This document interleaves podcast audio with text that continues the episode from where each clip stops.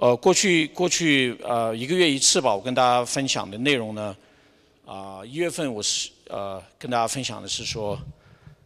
呃，我们进入新的一年，啊，特别是弟兄们，让我们能够啊进入步入更成熟。然后上个月呢，跟大家分享的就是从工作的角度吧，第一欲望人生和信仰主导的工作。今天呢，我是想跟大家一起来啊。分享一个题目，那这个题目非常大啊，但是呢又非常的关乎我们每个人的每个家庭吧，啊，那叫做这个照着主的教训和警戒啊养育他们。那那这句话呢是啊大家都可能很熟悉，是啊出自于这个以弗所书的第六章的经文，待会儿我们会一起看这样的。那我讲到这个子女呢，我给大家分享一个小故事，因为。我呃大概十来年前吧，有机会去到一个城市去服侍。那那个城市呢，是一个有点像是大学城，就是啊大家都很注重教育。然后呢，啊我我接待我的那家弟兄呢，他们接待了一个华人的高中生这样。他就说呢，他说这个高中生呢，其实是从国内过来，在这边啊。呃，呃读高中，然后就寄养在他们家里面，应该叫 host family 吧，不知道怎么翻译。那，哎，我说我是头一回看到，就是说这样的情况，就是人就在我面前这样的，他带他一起去教会啊干什么？哎，我说情况呃你自己体会怎么样？他说他说这个这个孩子的父呃父亲很有智慧啊，怎么有智慧法呢？他说呢，他他每次跟他们跟这个。这个寄养家庭家长联络的时候呢，这个这个寄养家庭呢就会说，哎呀，我们怎么样给他吃得好啊，穿得饱啊，这个带他上学啊，他都学习不错。啊。好，他说呢，国内的父亲说，你不要跟我讲这些，他要讲什么呢？说你跟我讲说呢，你他这个孩子从早上几点钟起床，然后干什么干什么干什么事情，然后呢，呃，晚上几点钟睡觉，就是。就从早从早晨到晚上的这个具体安排流程给他讲，然后大概平均下来一个礼拜怎么样？后来这个这个这个我认识的这个朋友就是 host family 就就明白过来了，他说这个父亲很有智慧的，因为他从他女儿的作息就大概能够摸得清楚，说他女儿在干什么，然后有没有好好成长这样的。哎，我觉得这个的确是。呃，的确是很有很有智慧的一个一个一个一个一个考虑这样，所以呢，我在准备这个时候，我就去呃查了一下，就是说平均下来，这个做父亲的，呃，花多少时间给孩子？大大家明白我这个问题吗？对吧？就就就平均下来啊，呃。呃，就是说做做父亲的花多少时间给孩子？呃，有人愿意尝试一下吗？每每每天五分钟是吧？对，我的问题是平均下来，父亲跟孩子啊，平均大概多少？每天多多久？铁拳张老师是五分钟，不是他是五分钟了，答案是五分钟。别的人是要不要试试看？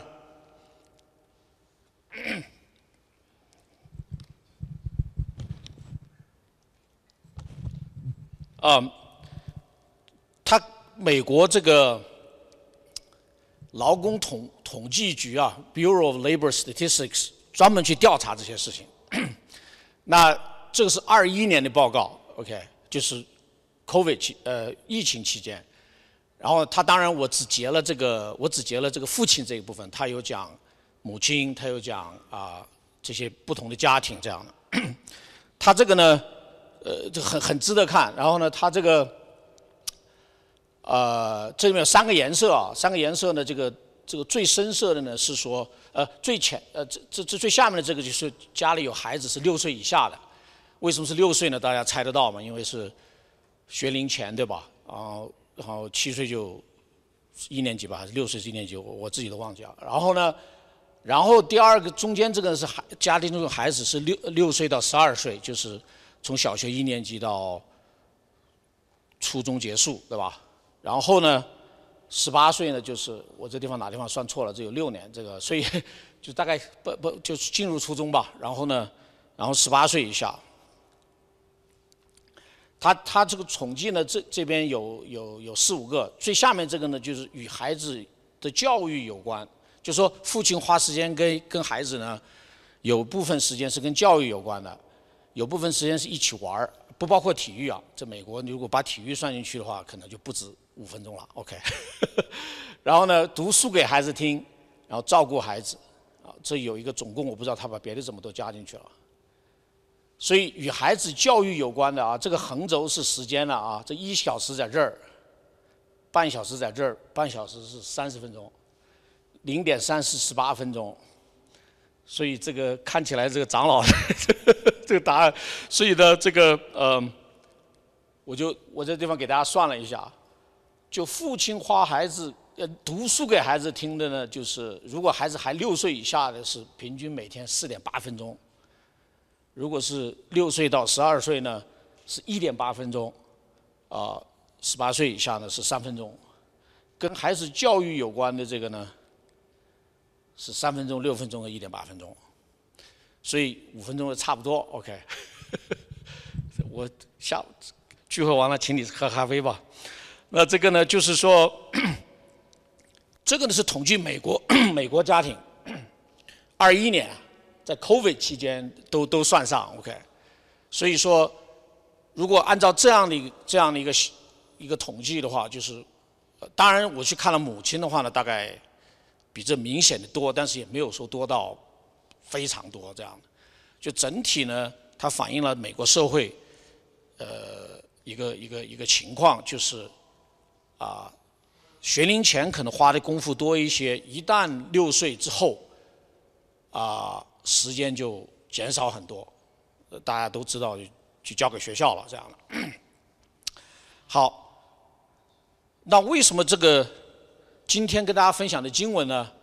是我给大家念，就是非常熟悉，这个很值得把它背下来。就是呃，以弗所书六章一到四节，他说：“你们做儿女的，啊，要在主里听从父母，啊，这是理所当然的。”要孝敬父母，使你得福，在世长寿，这是第一条带应许的诫命。啊，你们做父亲的不要惹儿女的气，只要照着主的教训和警戒养育他们。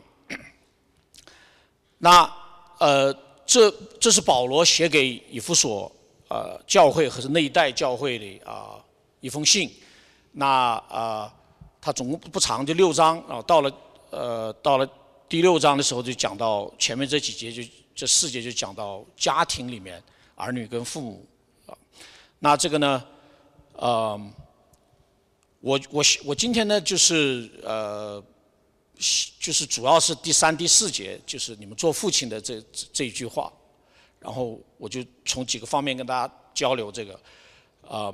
因为这个这个议题非常的大，我呃我想这个一次也呃。不不太不太可能讲得清楚，所以说呢，我就想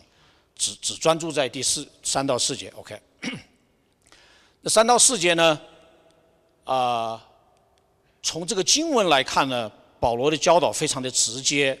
他说：“你们做父亲的，当然有一些解经会说呢，啊，这背后是隐含是父母，特别是刚才我们讲在一到二节里面讲到也是。”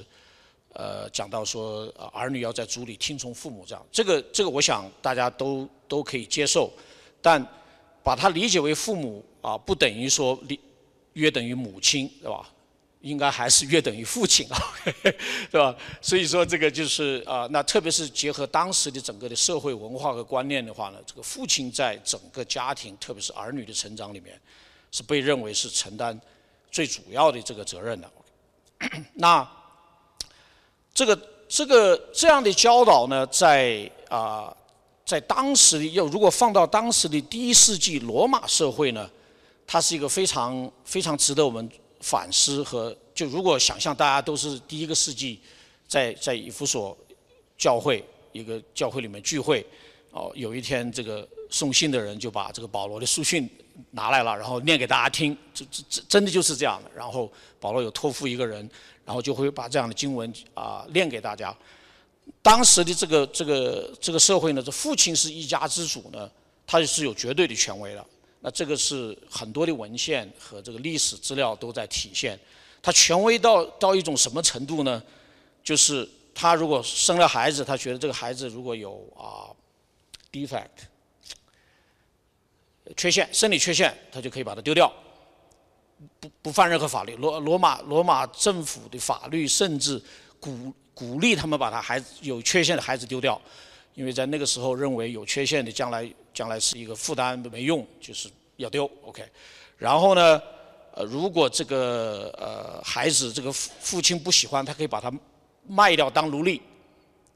甚至在在有一些情况下，他想把他杀了也是合法的。所以说，在当时的社会，父亲是有很大的这个这个这个权柄。OK，但是呢，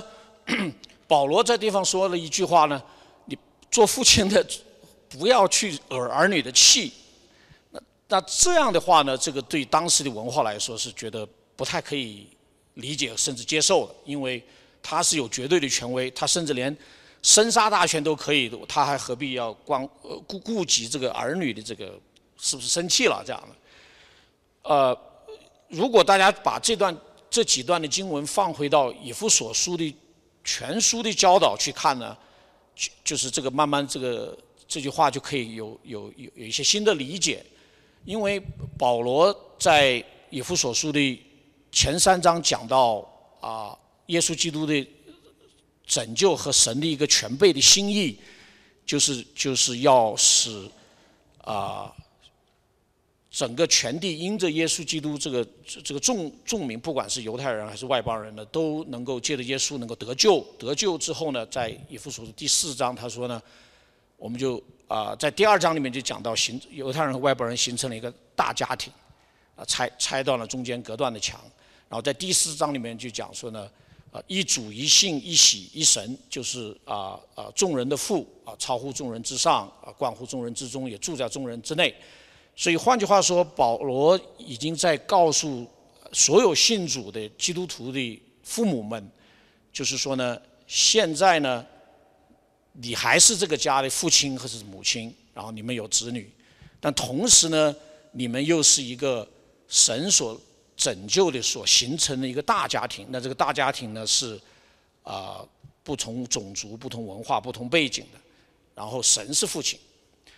所以说呢啊在就像在以弗所书第五章里面在讲说夫妻之间要彼此相爱啊，然后然后因就像呃特别是丈夫呢要为妻子舍己，是同样的一个道理，就是说那个时候夫妻关系不是这么看的。然后，呃，保罗说呢，在在基督教信仰里面，应当是这么去看夫妻关系。那同样的，在这一节这一段的经文里面呢，说在基督教信仰里面，应当这么样去看父母跟子女的关系。所以，父母呢要爱护啊养育自己的孩子，就像神爱护和养育他的神的孩子一样，就是我们众基督徒。所以，这个呢是一个在当时是非常革命性的一个。转变就是把当时人都习惯的夫妻关系，当时人都习惯的父母跟子女关系呢，变成神是怎么样爱他的子女，我们做父母的也要学习爱护、养育、培育我们的子女。这个替这种关系的这种的啊对接，是对当时的父母来说是一个革命性的转变，因为跟。罗马、希腊文化，他没这个概念，所以说呢，所以这个是这个是当时的做父母的需要需要先去理解的，所以啊，那呃，我我我自己在这些年呃，我也有两个孩子这样的，就在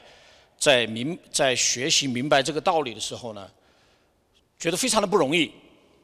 啊，非常的不容易呢，就是因为我是我们家的第一位基督徒吧，应该不光是第一代，还是第一位。我妹妹应该比我晚信主嘛，如果没记错的话，对，我是我们家的这个 第一个基督徒的。那第一个基督徒呢，然后呃，我的情况就是说我我信主之后，三年之内就有两个孩子了，没没没说错嘛？OK，所以说等于是说我一方面自己在属灵上也是个婴儿，啊，孩子吧，不能，然后呢，这个我自己又又又有婴孩这样的，呃，就就就是两个儿子这样的，所以说呢，所以说当我去回过头来看我自己，就是啊，要去一方面我自己要去明白圣经里面教导说如何做丈夫和如何做父亲这些的道理。我自己还在摸索，还在学习，很多东西搞不清楚啊。那另一方面呢，这个孩子不可能说是我先等你一会儿吧，你等你这个成熟，呃，这个知道怎么做父亲了，我我我再长大一点，不不是这样的。所以他就那些年就跟着我一起长这样的。那这个这个跟着我一起长这个过程中呢，就出现一个很大的一个挑战呢，就是说呢，我发觉呢。呃，他们有时候开玩笑讲的，孩子都上树了，才突然明白说自己做爸爸了，这样，就是这就发生在我身上，就是我这个老二都已经十岁了，我才才完全明白过来说，哎呀，我已经是两个孩子的爸爸了。这个我不是不是开玩笑的，我是以后有机会给大家讲这个一很多真实的故事。所以说我孩子十岁的时候呢，我才明白说啊。我那时候当然信主，可能也十十十一二年了，我才我就注目一个很有名的名言啊，叫说说五年有感觉，十年有动静，是吧？呃，我如果没说错的话，就是大概就也也用在我身上，就大概我信主十年之后呢，我才开始各个方面就开始有点感觉了，呃不不，就是开始明白过来之间是个什么关系了，然后呢，特别在做父亲这一块。啊，给我给我很大的教训和和学习这样的，所以同时呢，我也是我不知道在座的这个呃孩子是不是已经上诉了，但是呢，就是说或者是准备上诉这样的，就是说这个呃作为作为弟兄来说，其实可能一个很关键的一个学习就是求神帮助我们做父亲的人能够比较早的就进入到这个父亲的这个角色。明白神在每一个父亲身上的托付是什么，因为有些时候我们想说，呃，我信主了啊，非常高兴，然后我们也呃，我太太也信主了，全家都得救，然后呢，我们就就很高兴，然后也觉得不错，然后也感谢神，然后觉得神也有恩典。但我后来慢慢明白过来，就是说高兴的同时呢，我我喜欢画等号了，就是呃，父亲得救约等于。他要开始做这些事情，大家明白我的意思吧？不不不，不仅仅是说啊，我是一个得救的人，我有永生，我我我怎么样了？他还开始同就约等于承担，进入到一个角色，承担起很多的责任起来。那这些责任啊，包括在家庭里面跟儿女这个关系上的这部分的责任，包括这个责任，当然也包括很多别的这样的。所以呢，这个呃呃。我我我想，我我作为从这个大陆背景出来呢，这个其实这个这个叫那句话是怎么说？大男人主义是吧？这个词现在还应该还用嘛，对吧？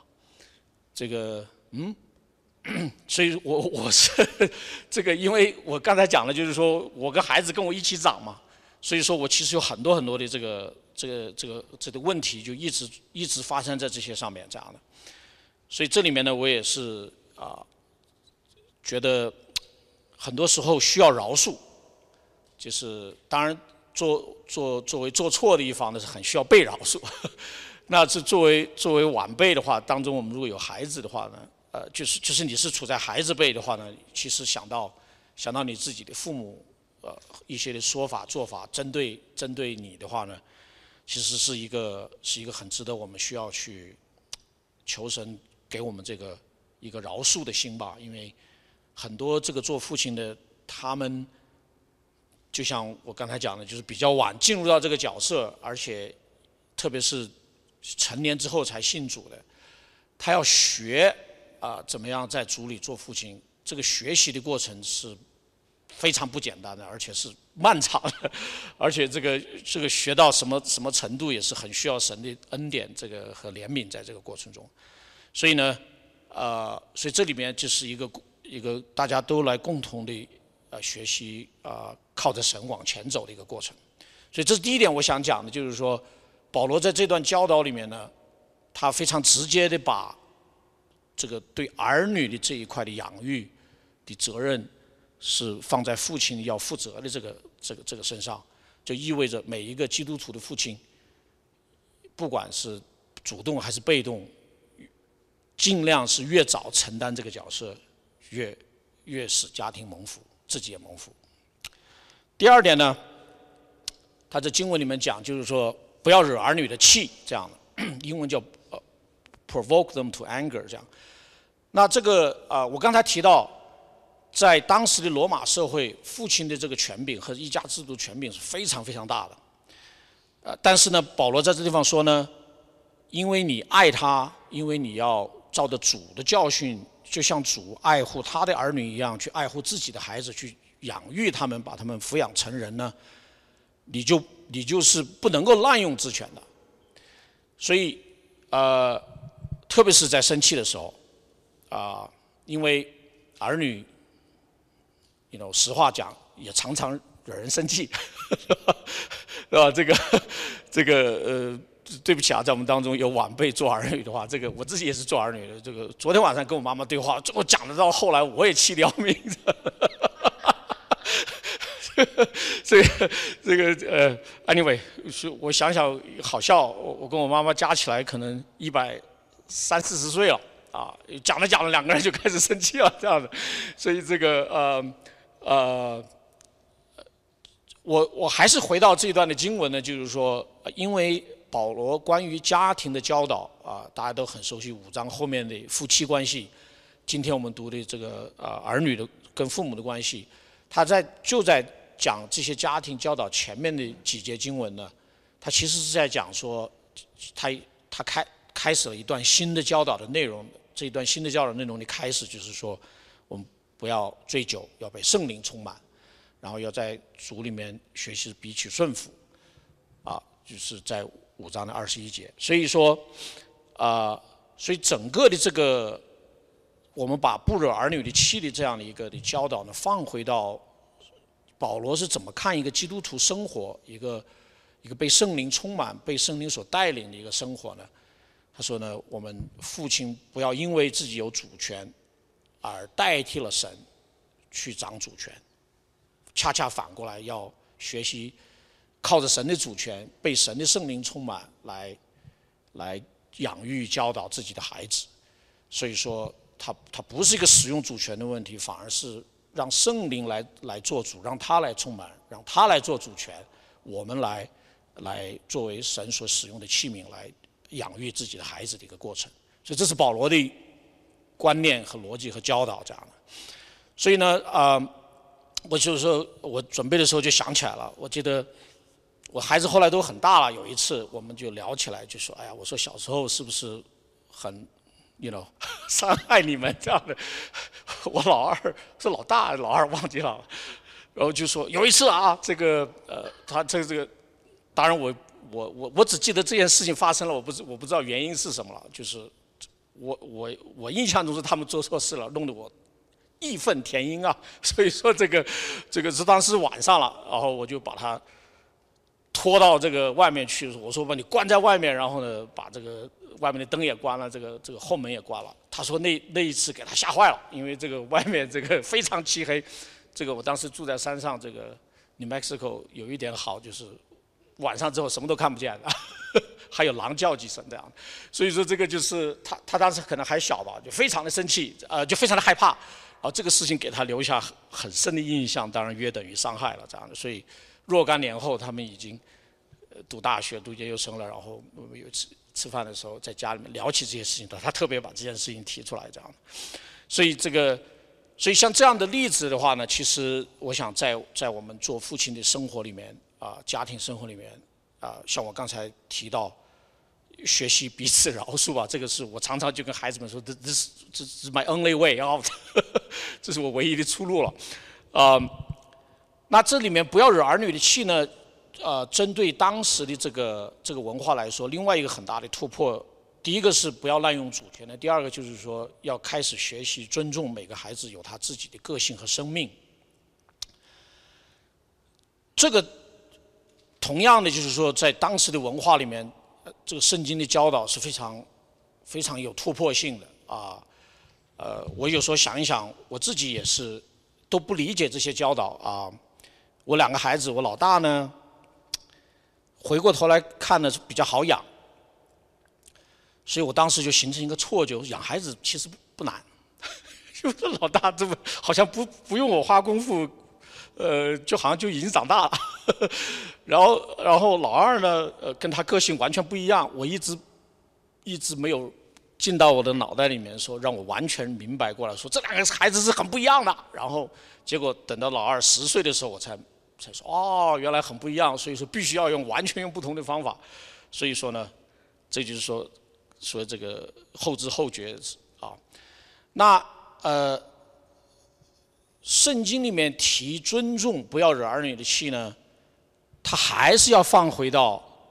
我刚才一直跟大家强调的整本，就是保罗在前面几章讲的这个内容里面说，基督徒的生命和生活要被圣灵充满，然后在那个之前呢。就讲到说呢，我们每一个人都是因为耶稣基督的拯救，然后然后成为这一家人，然后形成这样的关系，然后圣灵又做我们的主导，然后我们来过这样的生活，这些前提都不能丢的。OK，那为什么这个重要呢？是因为如果在古时候啊，这个父父亲的权力大到一种程度，可以决定儿女的生死，所以说容易出现的一个极端是不尊重孩子，不。不真正的爱护孩子，不不按照他的个性和生命来抚育他们的话呢，这个这个 pendulum 是叫什么？呃，钟摆，在现代社会是摆到另一个极端了，就是说极度尊重孩子，然后呢，这个是是是什么都满足，然后什么都这个不不不不 discipline，不不呃呃管教。而且这个这个后来极度尊重呃这个不管教，它背后逐渐的，其实它背后有一个理论根据。这理论根据是什么呢？就是本质都是好的，这个要命的。OK，我把这句话再说一遍，就是说古时候呢是这个这个钟摆是在某一个极在在一个极端呢是完全不尊重一切一切来父亲决定的话呢啊。这就是把它当奴隶使用了，这样的到这边来呢，就是变成是说，一切都都过于尊重孩子啊，不适于管教，以至于呢，甚至就你去跑到社会上去找 psychiatrist 呃心理学或者是什么教育，他们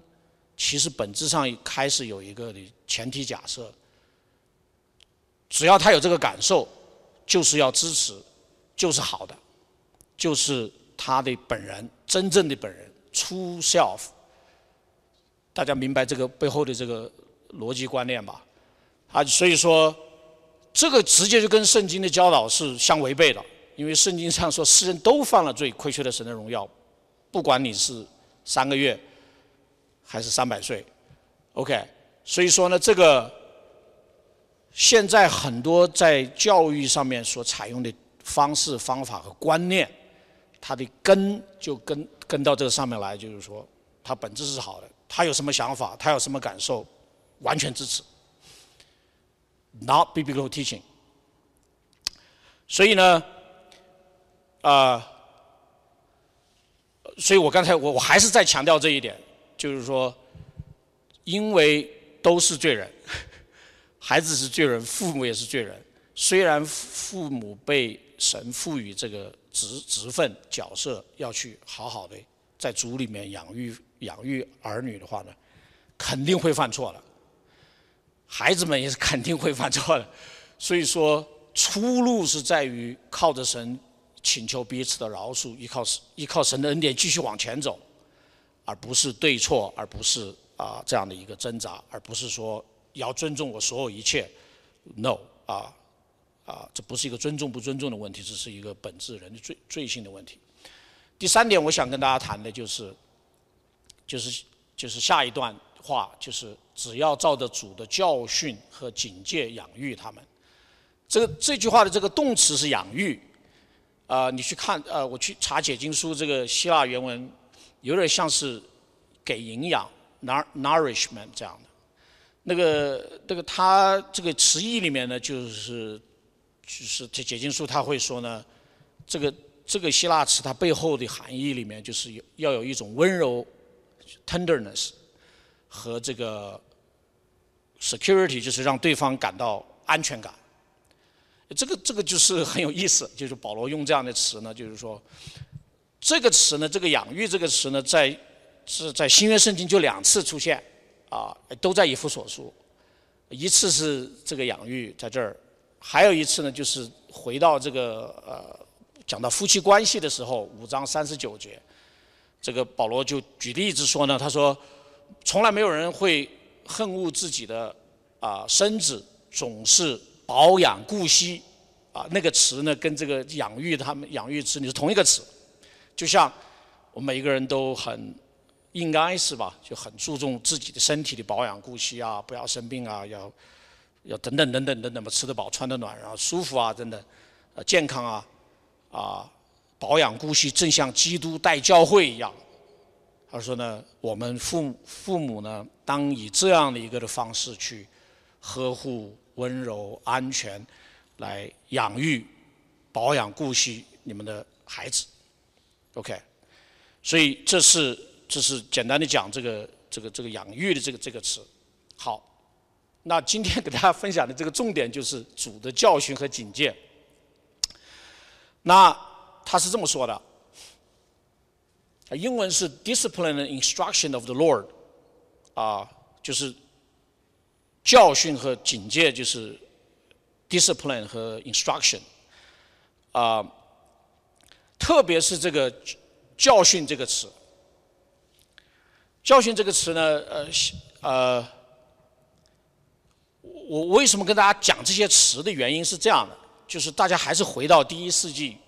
在以弗所聚会的弟兄姐妹，收到保罗的信，他就读到保罗说呢，你们当中做父亲的。那这些做父亲的，有些人可能是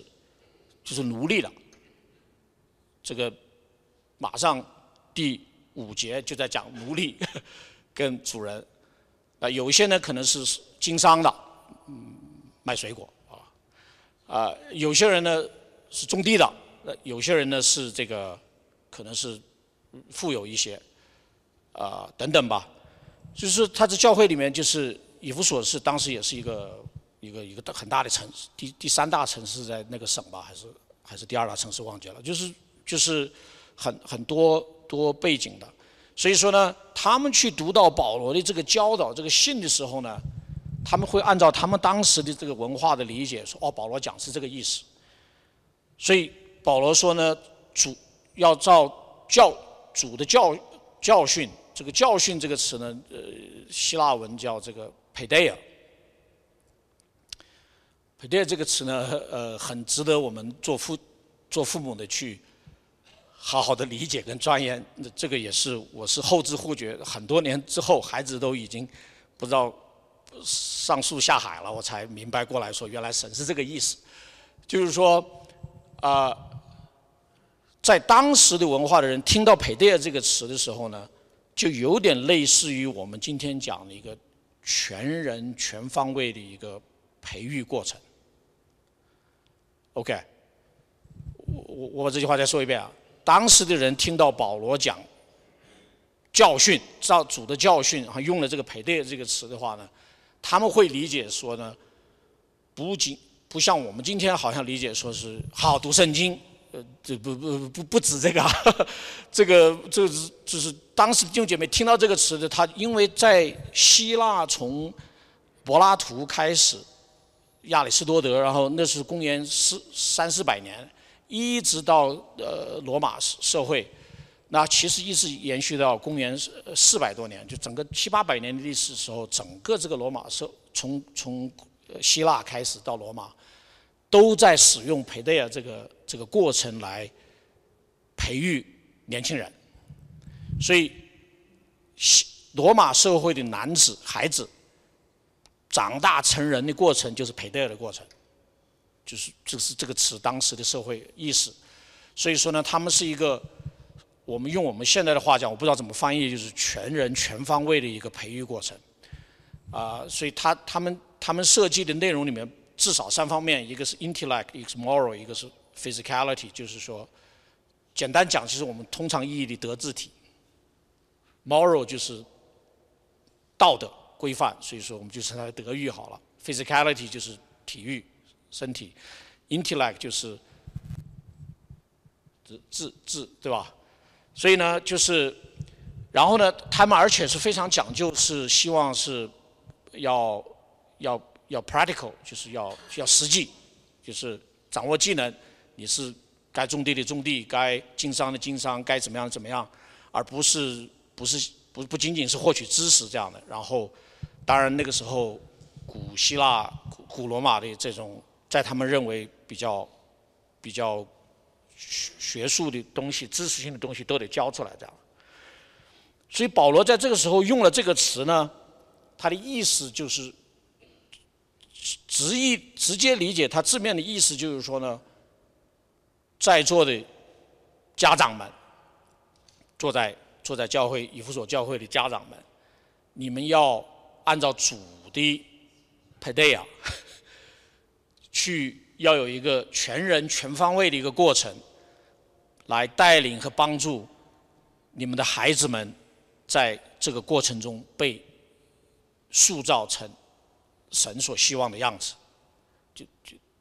就 literally 就这个意思。OK，这个呢，这个词呢 p a 这个词呢，就教训这个词呢，在新约圣经里面出现过几十次。啊，这个啊，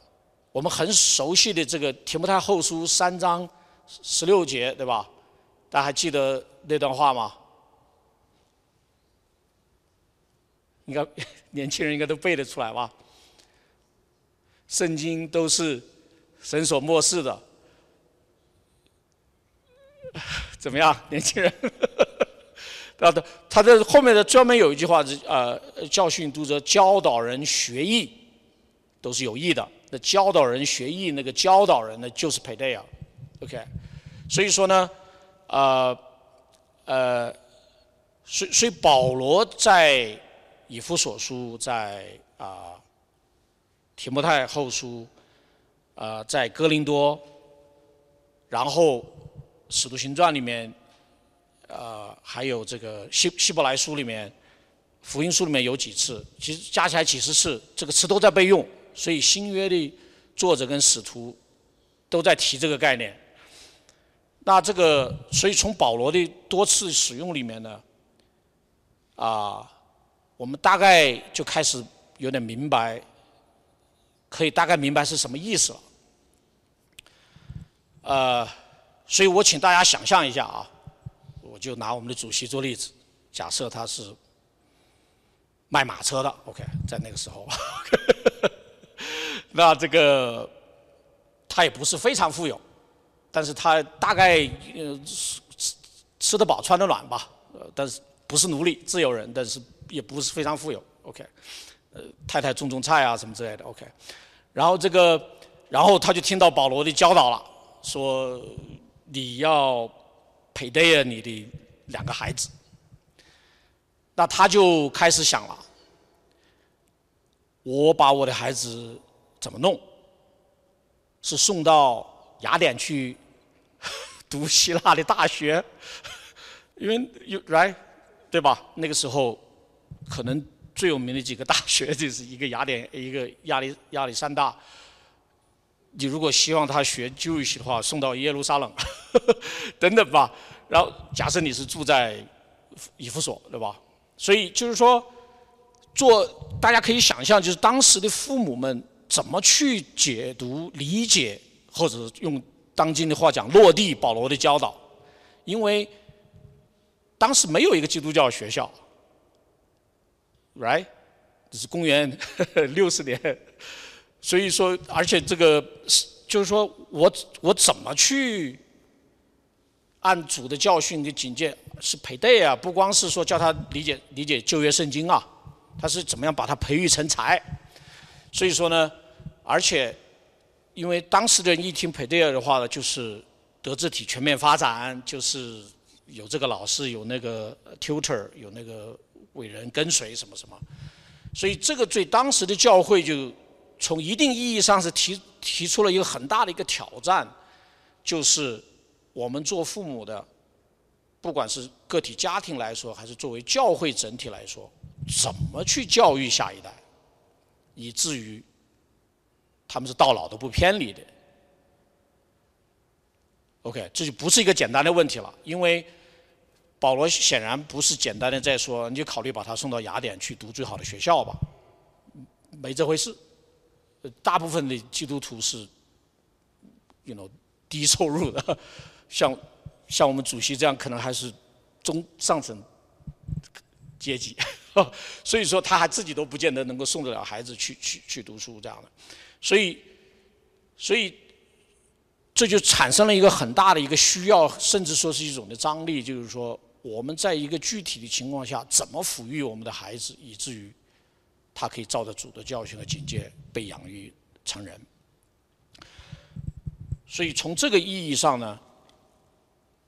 我我自己反复的去考虑这些事情，我就发觉保罗其实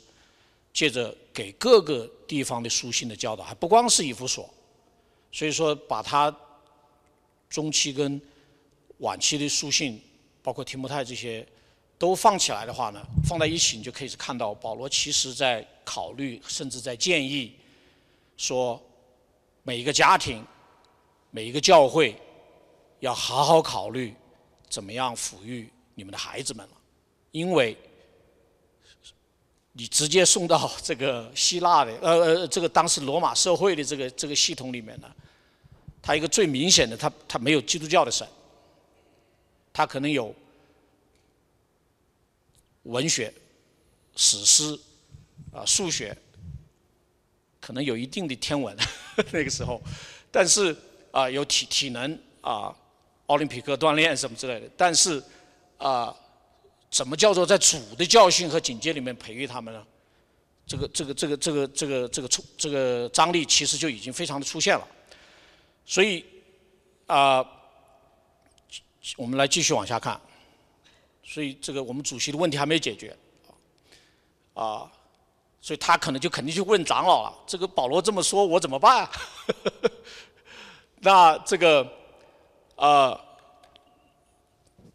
我想当时的长老也不见得有回答。但是呢，从保罗的这个教导的意思里面呢，可以看出几个方面出来。就一个方面呢，就是说，父母对子女的，如果用佩戴的概念呢。是一个总体的教育，像我刚才通俗的讲德智体，然后方方面面，特别是包括在主的教训里面是包括他们的信仰，它是一个总体教育，它不能是说我来教他读旧约圣经，剩下的我就不太管了。所以这个总体教育的概念在保罗的这些教导里面就已经出现了。然后这个 instruction 今天就是后面中文翻译成警戒，我就时间我就不不谈了。这啊，但基本上呢，简单的讲，就是要教孩子们怎么思考，并且能够把它行出来，是他特别强调的。然后，这个这个 p a d e 里面有个很强的一个呃有纪律的 discipline 的这样一个一个一个一个观念，就是说要要要 follow 一个 discipline 的 lifestyle，而不是随心所欲啊啊 laid back。这样下来之后呢，其实你去看早期教会，他们是怎么理解保罗这个教导的，就很有意思了。因为我们如果从这个角度去问这个问题，几百年下来的网瘾家庭，在头四百年好了，他们是怎么理解保罗的这个教导，而且怎么样付诸生活实际的？从这个角度去看教会的发展和教会的家庭的时候呢，很有意思。你就开始看到，就是说，家长们、教会怎么样啊？特别是 fathers，呃，教父们啊，就开始特别注重这一块了。他们就开始写东西，开始啊，组织在我们现代意义的学校，OK，就开始发展这一切，以至于。很多的东西可以再分布到各个各各个地方的小教会，就是家里面的教会，然后呢，去教导啊这个父母跟子女们去去成长。所以这里面最后落地的呢，就是就就很有意思了，就是早期教会其实有一系列的这个所谓的内心习惯，就是说这个孩子或者这个家庭，我们日常生活里面有这些这些这些具体的操作跟习惯，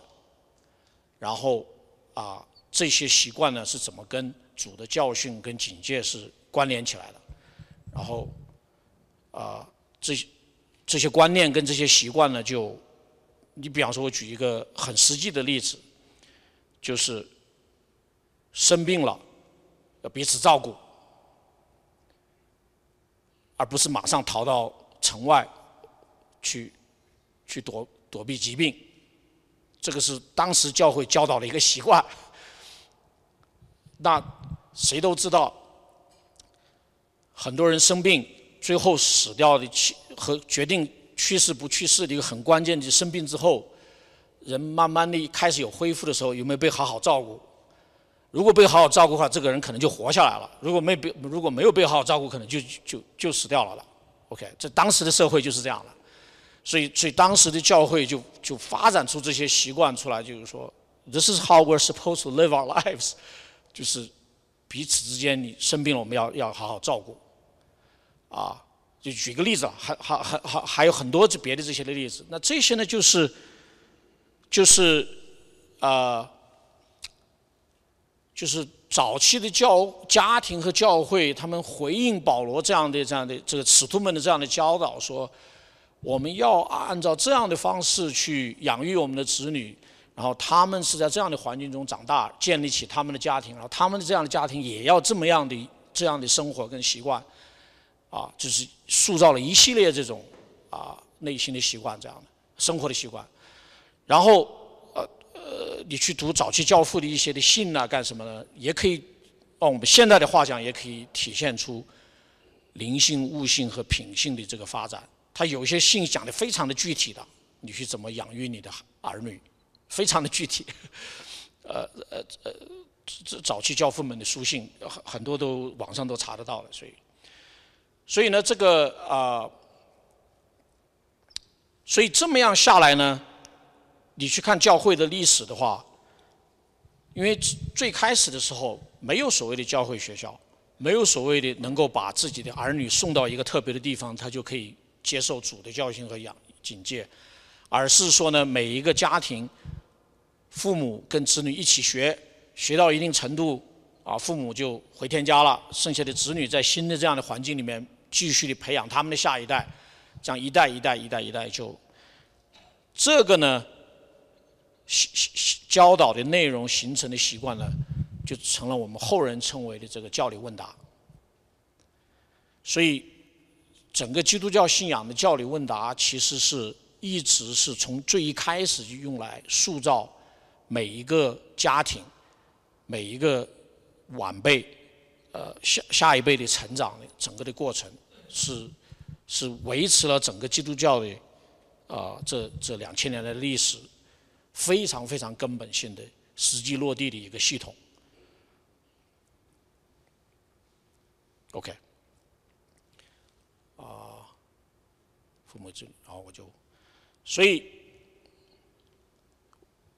这就带出一个我自己认为很关键的问题：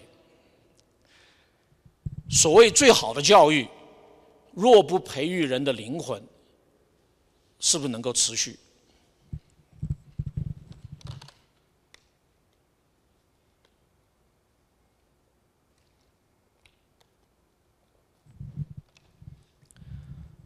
这整个这个希腊这个培业系统，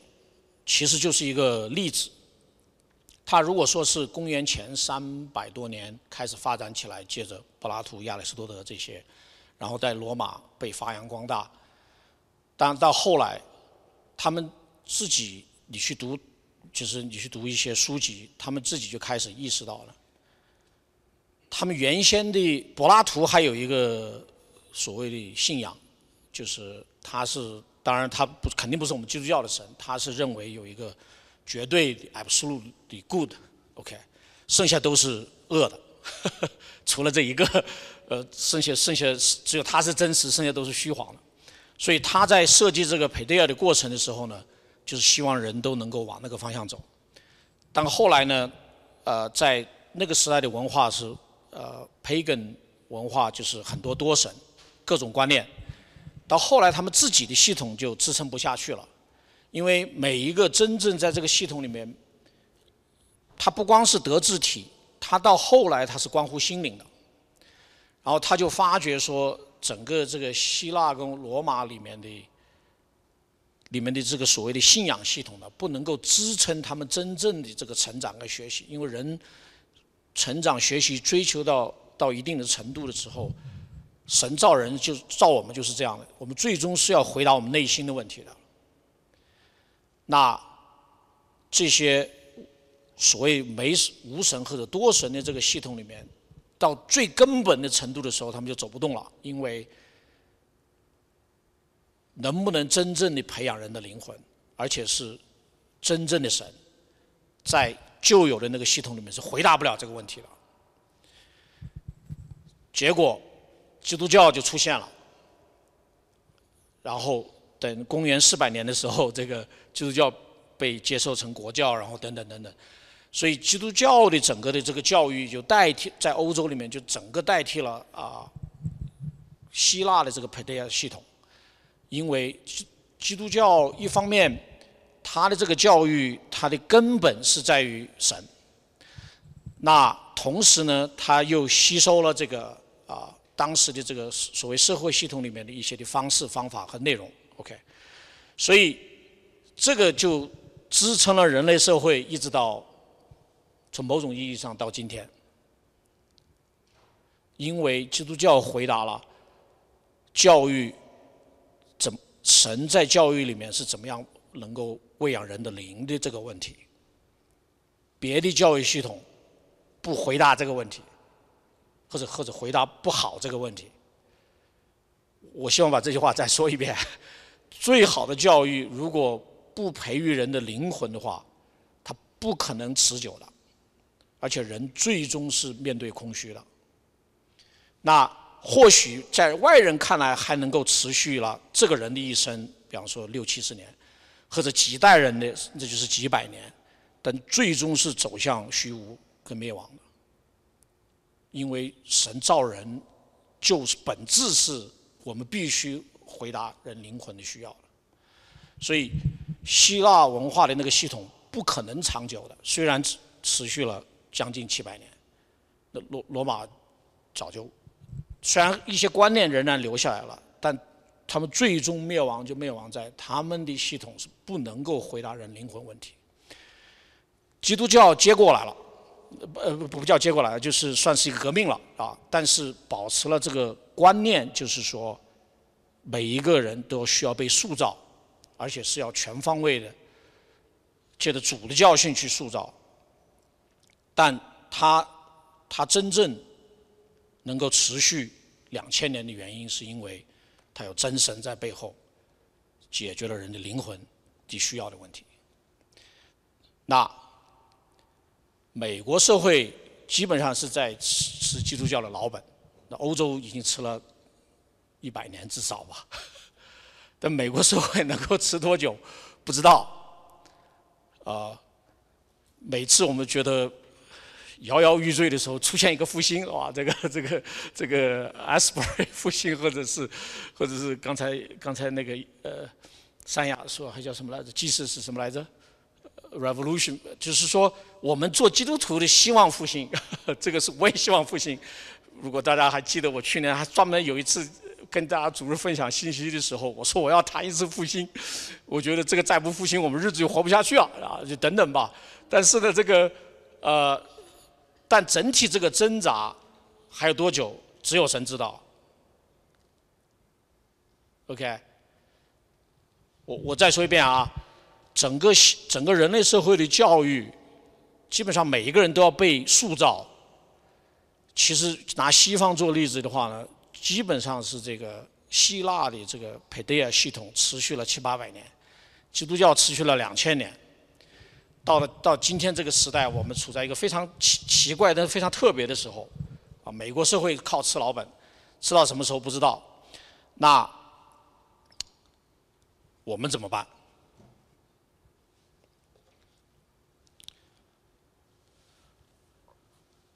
如果回到保罗的信的话呢，他的教导是说，王弟兄、王姐妹。对不起啊，拿一个做例子。呃，你们做父亲的和做父母的，不要惹儿女的气，啊，只要照着主的 payday 啊教训和 instruction 警戒去 nourish 的养育他们，OK。所以，如果又回到，那你现在这个王弟兄、王父亲跟王母亲就开始琢磨了，我这孩子是送到。最好的学校不教神，还是我在家自己折腾？但是我又不懂天文，我怎么教他？比方说了，等等这些这些非常实际的问题都跑起都都跑出来了。这就是第一代基督徒的这个增长啊。那但是至少在家庭里面，我们能不能养成一起一起养成一个习惯？平均每天。五分钟啊，这非常可怜的数字啊！这就是现在美国美国社会的实际状况。所以，我这地方下面列一些可可以至少从家庭里面尝试着父母跟子女们一起做的事情啊，在他们还在家的时候，父母还是有这个养育的这个权利、跟责任、跟义务、跟权柄的时候吧。所以这些其实大家都是可能都是非常熟悉的啊，就是说，终身学习神的话，理理解圣经啊，我们做父母你是怎么理解的？儿女们跟他们一起怎么理解的？呃，我我发觉这个这个这这个第一个是对对我非常的有祝福跟帮助，就是呃，因为我刚才讲到，我跟我孩子其实本质上是一起长大，呃，属属属灵上这样的。灵修祷告，明白神的旨意。我觉得这一块呢，就是我很我觉得很后悔，就是因为我自己没学到手，他们长大期间，所以说没有很好的教过他们这样的。啊，然后生活中经历神，这个我啊，我觉得我非常刻意跟孩子们强调，你不管学什么，像我不管做什么，我我跟他妈妈不管工作是什么，人际关系里面。我们怎么学习来来看这些事情，一起一起经历神，然后一定融入教会的群体。这个是，所以就是说，让他们从小就知道说，群体生活是神所定义每一个人成长的一个必必须的环境，除非特殊情况。啊，做事要认真，不能三天打鱼两天晒网，呃，然后摸摸油，这个这个。这个保罗自己教导啊，做做所有的事情，就好像坐在主身上啊，不是坐在老板身上，不是坐在同事面前，啊，首先自己对神负责，也对自己的良心负责，啊，要明白周遭的文化是怎么在影响我们，啊，我刚才也强调，我们是一起成长，所以共同受受教，彼此饶恕，尊神为大，所以我们很多。华人基督徒家庭都去买一个匾，就叫什么“基督是我家之主”吧？那不是开玩笑讲的，那也不是为了装饰放的，这实实在在在在家庭里面去实践出来的，在这些事情上，在这个家里面，我们都是尊神为大，尊圣经的教导为首，我们靠着靠着神的怜悯，努力的做，这样，就是就这样的一些的风气。或许比决定要把孩子送到哪读书要稍微容易一点，或许啊，但这个是一个五年、十年、十五年的一个的培育的一个过程，啊，你送到公立学校，it's OK，但是你需要 follow，呃，需需需要去跟进，需要去互动，需要去交流。这个我没有说公立学校不要去，但 不要误有意思。那学龄前怎么样？小学怎么样？中学怎么样？高中怎么样？等等等等，这些都是可以可以啊具体的啊但我刚才画这个，为什么说五五分钟少的可怜？一点八分钟，对吧？这里面就是说，我们现代人做父母的，包括做基督徒父母的，都都容易养成一种的习惯，就是说，只要上了学校，我就轻松了许多，盼着他们六岁，然后能够去上幼儿园，或者去上小学一年级这样等等吧。就是说，我们就把大量的这个所谓的应当做父母要在主里养育他们，照着主的教训。呃，和警戒养育他们的这些的责任内涵，就交给了学校，交给了社会机构。当然，有部分是交给教会，啊，所以啊，在那个时候，做卖马车的王父亲，种种菜的王姐妹，他可能 can't afford 去交给这个这个，他没这个没这个经济的实力，就自己自己在这些生活上是可以教的。OK，那，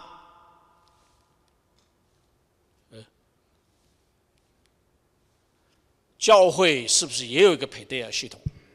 我刚才讲的是家庭，啊，至少一部分，啊，我们当中有很多很多学生，啊，父母不在身边，那教会还是有属灵的长者、牧师、导师、家长的角色了。啊，我这地方特别，我也想想到这个我们北美华人，特别是大陆背景的这个基督徒家庭，我把它分象成三大代啊，老代就是五十岁以上的，信主二十多年。拿我自己做例子的话呢，我反复讲，父母跟孩子是一起摸索过来，彼此都有很多的挫折、伤害、功课。那也经历神很多的恩典和和祝福，学习彼此饶恕，啊是非常根本的一个过程。但但我们就是这一代人，你你不可能再重新来过一遍。啊，壮代呢，就是现在三十多岁左右了，他们孩子可能还小，他们信主可能十年，那我就。每次就是鼓励他们呢，不要再走我这些错误的老路，很早就要有这个观念，在家里面要有培德亚系统，然后他们所在的教会也要培德亚系统，以至于就是说，他们可以吸取我们这 这个第一代这个跟孩子一起摸爬滚打长大的这个在树林上了的经验和教训，能够让他们少走一些弯路。从从孩子还在小的时候，就有就知道怎么一个全方位的主的啊教训和警戒。青年一代，零岁到三十岁，都都在这个里面好了。那就是说，不管你们现在在不在父母身边，在不在家庭，或者是现在已经所谓的成人独立了，还是在家里面呢？我我觉得最实际、最最啊。最落地的就是加紧培养各种的生活习惯、内心习惯，就是刚才列的一些的例子。啊，这个是可以 carry 有一生，呃，你会带着他一生，这个啊，学习跟随神，学习明白神，学习啊全方位呃知知识、装备、体能、服饰啊群体生活、人际关系这些啊。就落地的都是这些习惯，OK，所以从这个意义上，我觉得教会是要有相当的责任和义务，去有系统的帮助大家培养这些习惯。最后，啊，我选了三段的经文，这三段经文都有配对啊在里面。第一段是说，今天我们的主要跟大家。分享的经文，你们做父亲的不要惹儿女的气，只要照着主的教训和警戒养育他们。提摩太后书三章十六节，圣经都是神所漠视的，与教训、督责、使人归正、教导人学艺，都是有益的，叫属神的人得以完全，预备行各样的善事。希伯来书十二章，再者我们曾。有生生的父管教我们，我们尚且敬重他，何况万灵的父，我们岂不更当顺服他得生吗？生生的父都是斩随己意管教我们，唯有万灵的父管教我们，是要我们得益处，使我们在他的圣洁上有份。凡管教的事。当时不觉得快乐，反倒觉得愁苦；后来却为那经历过的人结出平安的果子，就是义。所有这些词都在，都是第一代的使徒们、领袖们，他们明白了圣灵的意思，知道说，在家庭、在个人、在家庭、在教会这样去大家庭里面，我们要逐渐的去承担起这些责任，发展出这些的过程。和内容，来不断的一代一代的塑造，啊，每一个主所赐给我们的下一代子女，啊，让我们一起来跟随神和服侍神。好，我们就有一个结束的祷告。恩主，我们再次把我们啊赤路敞开交在你的面前，我们为我们啊因呃为你所赐给我们这样浩大的恩典，我们感恩。为着你这啊恳切深刻的教训，我们也感恩，因为你知道我们一切的需要，啊，你也给我们啊指明一切我们当啊前面的道路啊我们当做的事，你也把圣灵赐给我们，让我们啊能够被他天天来充满，能够按照他的指引啊走我们每天的路，知道怎么样彼此相处，知道怎么样来呵护养育你所赐给我们的产业。也知道我们怎么样照着主的教训和警戒，来把他们抚养成人，讨你的喜悦啊，也成为你的孩子。我们为着我们啊许多的啊困扰，我们许多的不足，我们献上祷告，我们也献上感恩，因为唯有你是我们的拯救，也盼望和出路。啊，也为着我们前面啊所希望培养的习惯做出的调整，我们也献上祈求。愿你亲自的加上恩典和保守，啊，呃，give us lots of grace 啊，在整个的这个过程里面，也让啊我们当中每一位都立定心智啊，知道在这末世的时代，你仍然希望我们